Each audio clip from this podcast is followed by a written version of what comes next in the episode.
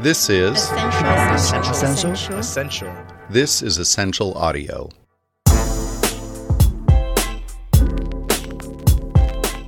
Welcome to the Money Pot, our podcast at Money 2020. I'm Sanjib Kalita, the editor in chief at Money 2020, and I'm here today with Rachel Morrissey, one of our content producers. Hey, Rachel, how are you doing? Hey, Sanj. You know, with everything going on right now, I have no right to complain. We all talk about 2020 being a difficult year. It's feeling like the perfect storm of multiple crises. yeah, it definitely does. And we need all the help we can to navigate through it. Yeah. Uh, you know, we have all of these technological tools we can use, but I think we feel overwhelmed. We have a health crisis, a financial crisis, and a social crisis. And they're all related, but not exactly the same. Business models are being challenged from so many directions. Yeah, and uh, I've been thinking about how best to help the industry use their tools and resources. And I had to call Marcia Tal, who started Tal Solutions. She's been addressing the issues of how to organize your resources to best serve the customers for years. I've known Marcia for nearly 20 years when we both worked at Citi Cards. She was a trailblazer back then, and I'm happy to say that she still is. In fact, when she was at Citi, she created and built a global function called decision management. The decision management function was really put in place in order to apply um, new upcoming uh, analytic capabilities to business processes and policies in order to be able to optimize the decisions that we were making and to ensure that we were able to um, have the right controls in place, the business governance and processes in place, and obviously to be able to expand our revenues and profits.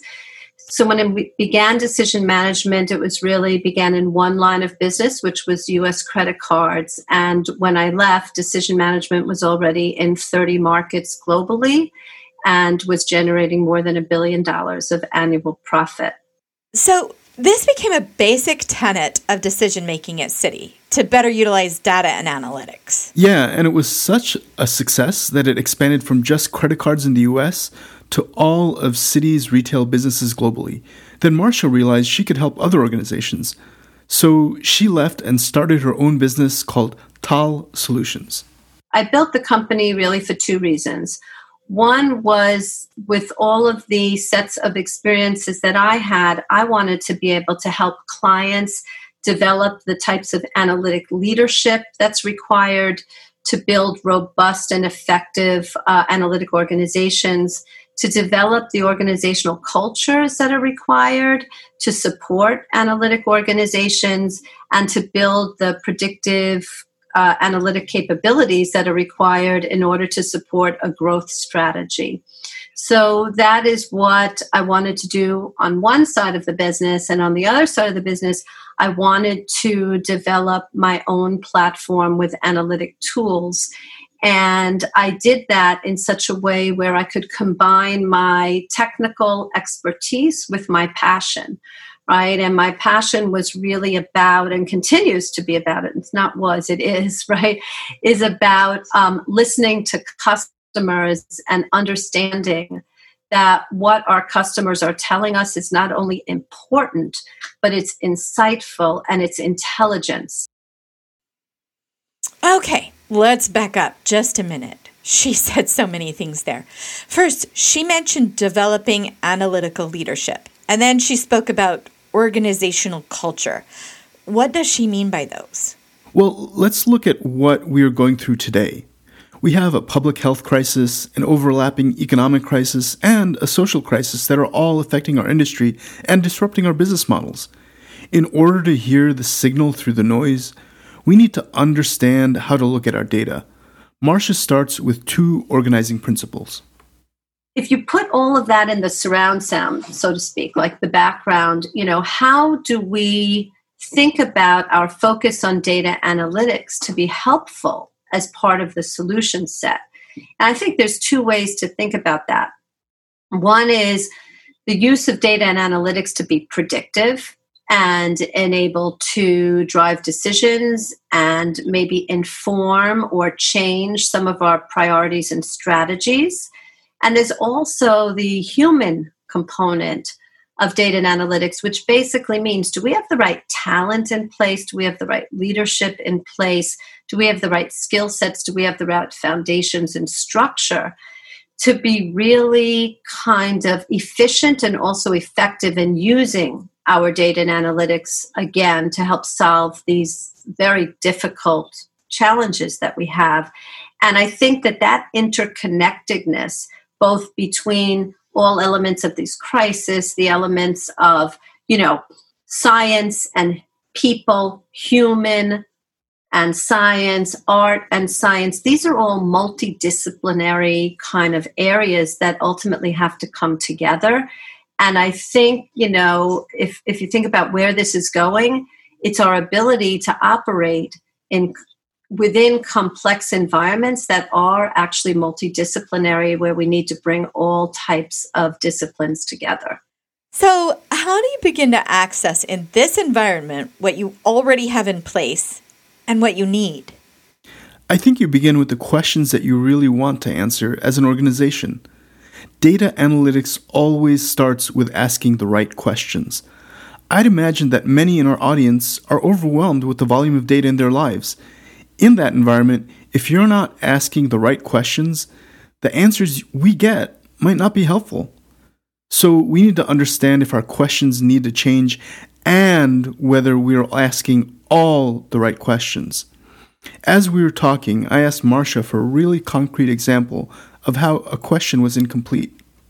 In some ways, the questions can be different, but in some ways, the questions are actually still the same, right? When you're um, in financial services and when you are in the business of loans, for example, right, it's really about how you can responsibly provide credit, right, in varying environments and make sure that you're supporting your customers' needs. And at the same time, that you've stressed that environment to understand that you're operating within kind of the rules, so to speak, uh, responsible credit lending. And so those questions were asked 20 years ago. And in fact, I um, did some interesting work back then, which was kind of questioned a new data source at that time, which was the credit bureau. And if I go back, actually, probably even more than 20 years, I thought, wow, we could really use the credit bureau in ways very differently than we are today right? At that time, we were using the credit bureaus really for the acquisition of new customers. We weren't thinking about all the information that was inside that could help support the existing needs of our, our ongoing needs of our existing customers. And from all of the analysis that we did at that time um, using credit bureaus, as an example, right, what we were able to do was build all of these new programs that met the needs of our existing customers. And that turned out to be a really important element of our business. So, to say it a different way, credit bureau data was only used to see if a bank should open an account. We, we used to call bureau data office data because it was primarily focused on history off of our accounts with the customer. That was the industry standard for all banks, after the account was opened and you progressed in life with things like new jobs, family, housing, and so on, your credit card account didn't grow with you. After the account was opened, they used data on the account or on us data and didn't look at off us because on us data was cleaner and more accurate than off us. In spite of these limitations, Marcia saw the opportunity to still use off us bureau data to engage with customers, drive business growth, and make better decisions. That was pretty radical and remarkable back then, and is now the industry standard, which speaks to how well it worked. That is pretty amazing. I get the sense that Marcia is constantly curious and coming up with new ideas. Uh, another element of having an analytical culture is to actually look at and trust the data rather than relying on our gut instinct, because frankly, a lot of our guts ain't so great, especially when you're in the middle of a crisis and emotions might cloud normally clear judgment. Yep, Marcia talked about that as well. So now, if you fast forward, where are we today? And in particular, what am I actually working on? It's almost as if so what are these data sources that are there today that are untapped right? Those that we can maybe kind of turn around maybe turn on its head a little bit and think about what can i learn? What can this data help me kind of provide now with the same question of how can i responsibly help my customers in this crisis right? With so many people having so many challenges and so, one of the things that I'm working on is kind of this untapped data source, as I said earlier, about customer conversations. So, you know, customers uh, are speaking with us through different channels, and what they're telling us is important information. And that information, mined in uh, in a way that's looking to answer the questions of how I can solve some of these problems right, is another opportunity. The same way that we used an untapped data source 20 something years ago, we can still be doing that today to try and answer the questions that are, are, are the mainstream of our business. I really like that. Picking untapped data sources seems like low hanging fruit on the analytics vine. But then that raises a bigger question about data philosophy. And I've talked to hundreds of people and companies throughout the years, and there are so many opinions about that. I mean, if data is the deciding factor, then you need to have an amazing amount of confidence in the data. You need to be absolutely sure you're using the right data. And most importantly, you need to feel rock solid about how you're using data. Spoken like a true data geek, Rachel. Before you start wax poetic about Gaussian distributions and standard deviations, I asked Marcia this precise question about if she has a philosophy of data usage. I think the first thing when we think about data usage is we need to ask ourselves what's the purpose of the usage of the data, right? What are we trying to achieve with this data? And are we thinking about it responsibly? Are we recognizing the level of responsibility we have when we're accessing our proprietary data, right, for the purpose of expanding our relationships with our customers, bringing on new customers, um, increasing their engagement with our products and services, protecting them, um, thinking about our partners.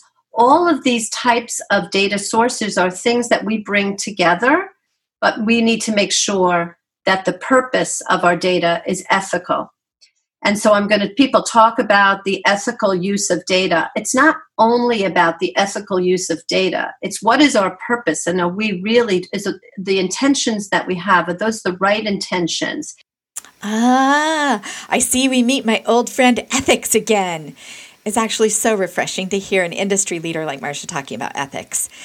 It's such a loaded word. And like a glass of wine, you might call it half full, while I might call it half empty.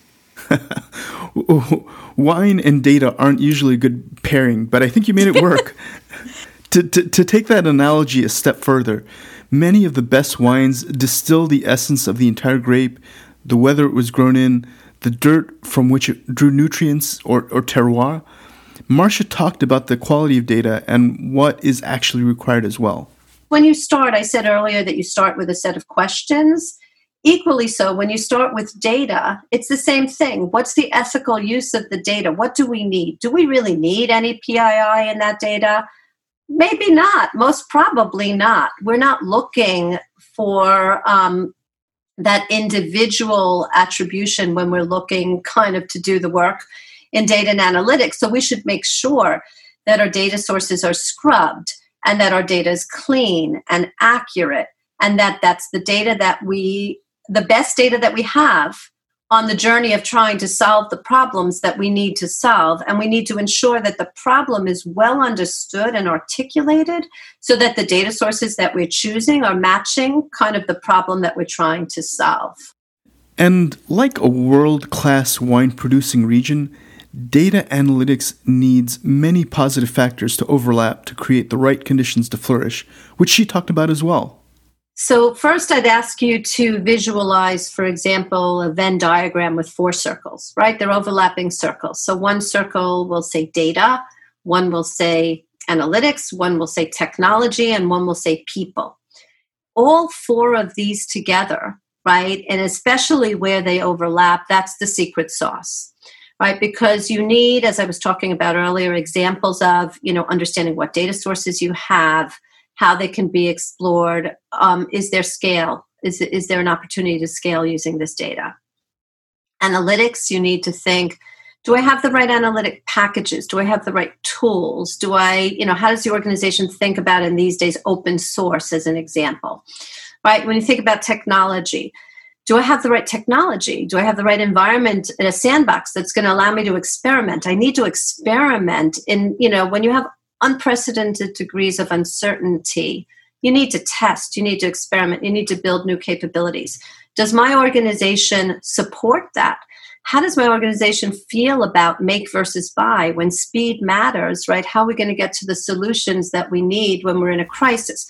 So, Marcia just explained the first three circles in the Venn diagram, but I think the last one is the most important. So, that's kind of like a bit of those other three circles. Now we talk about talent right? Do we have the talent? Do we have the mindset? Do we have the leadership? Do we have the patience, really, right, to support the organization and develop a culture of learning, of innovation, and analytic rigor? These things come together. So, what? How do you do that?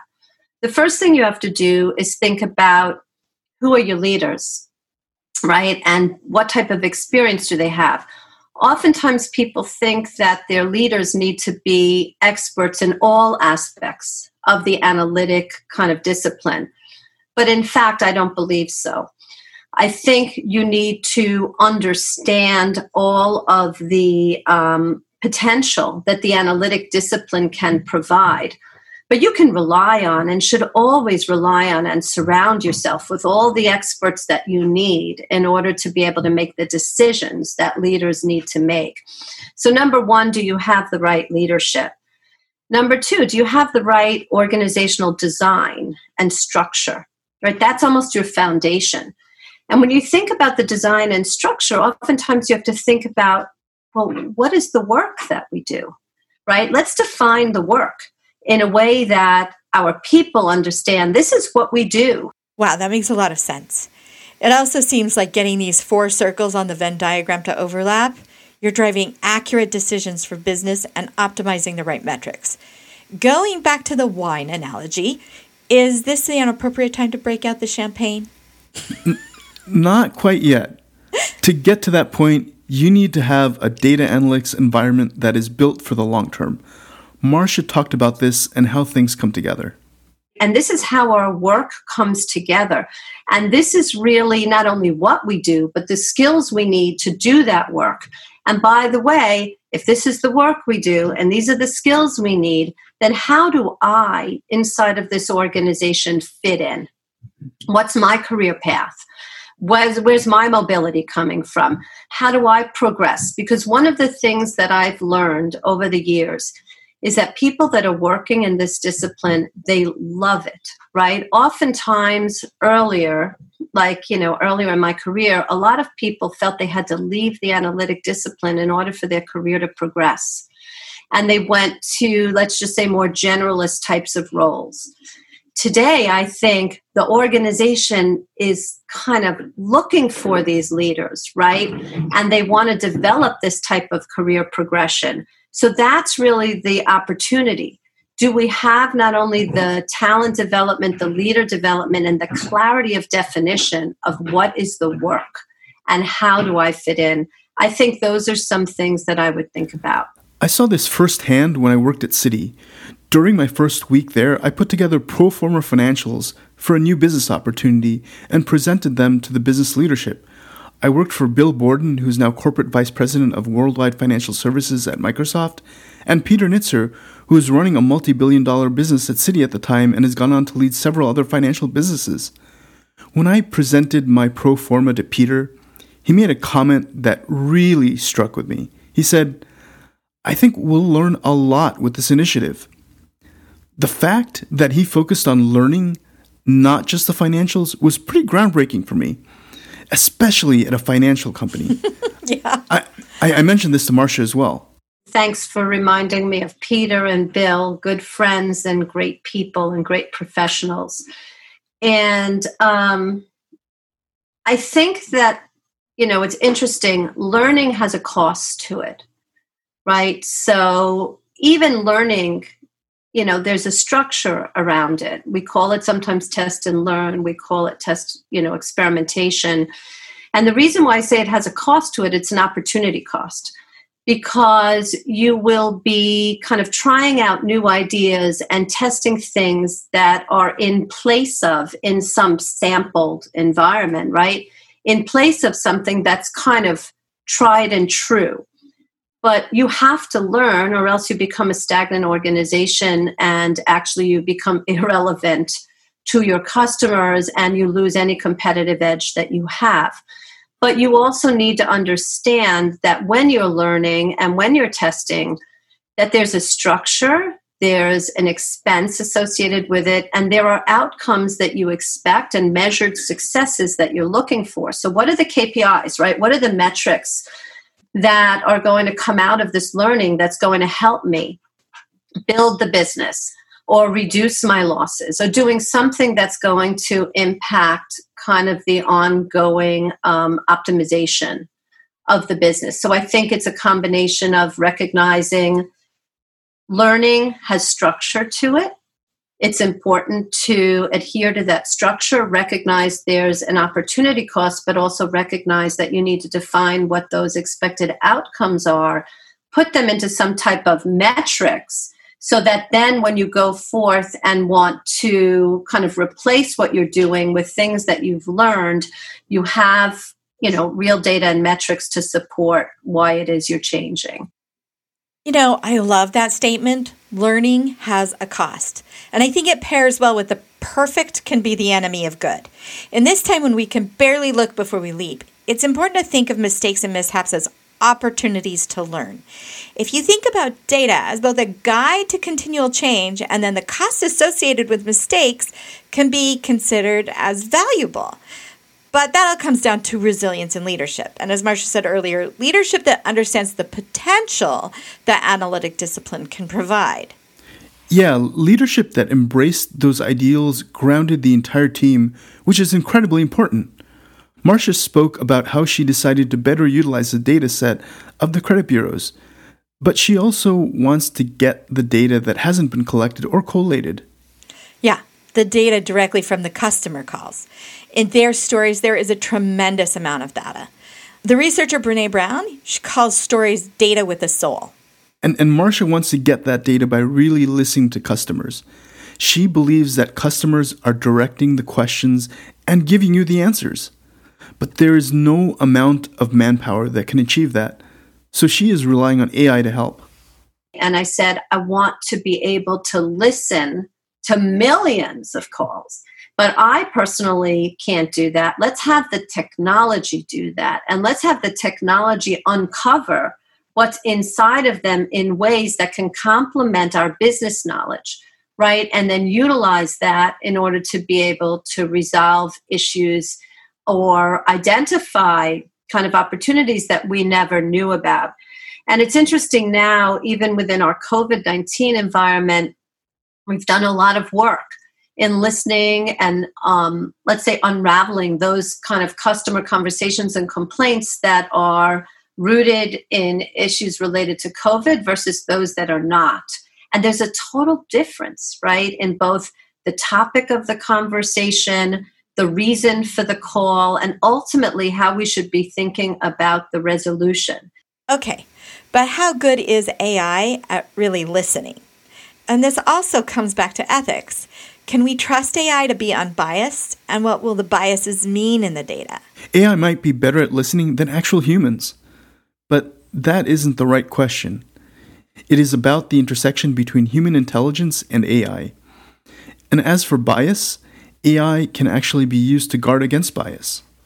So I've been asked this question quite a lot recently with the release of my bias index, right? Because um, we use AI in uh, in the bias index, and it's interesting because oftentimes AI is you know is being described as having biases itself. So we have to think about AI and its use kind of both in ethical ways, but also in a way that is kind of bringing um, the intersection again of our technology and our human insights together so that we can uncover right? Different types of opportunities that are hidden inside of our data. And so i think that you know when i think of positivity tech for example i think about the platform as a way that we could really provide different types of early warnings. We could highlight different types of keywords. We could uncover triggers. All of these things are kind of you know um, good use cases for ai right? But on the backdrop of all of this we need to make sure that we're not bringing our bias into those models. And the way we do that actually is by using data that is actually um, you know unbiased. It's just raw right? It's the conversations. And if you determine those conversations to be truth or not the truth is it's what people are telling you right so the you know it, it's it's a great setup to um, be able to ultimately predict bias from that but we use ai in such a way that we're solving multiple problems so this seems like a much less scary version of AI than Elon Musk is warning us about. it, it, definitely is. And, and the bottom line is that we have to use AI to properly organize and utilize the vast amounts of data that we have. And to be ethical, we have to stay true to purpose, which is where human insight has to stay a part of the dynamic. So, if you want to know a lot more about Marcia Tal and the positivity tech approach, you should check out her session at MoneyFest on October 29th as part of our global networking platform and afterwards on demand. And she is going to directly address how AI is going to be integral to ethical use of data in the coming years.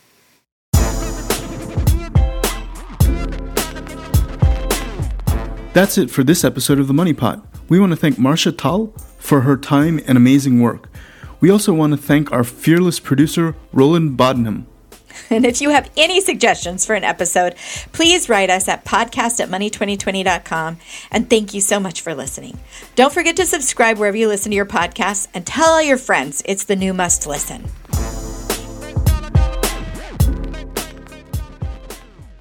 This is Ascential. Ascential. This is Ascential Audio.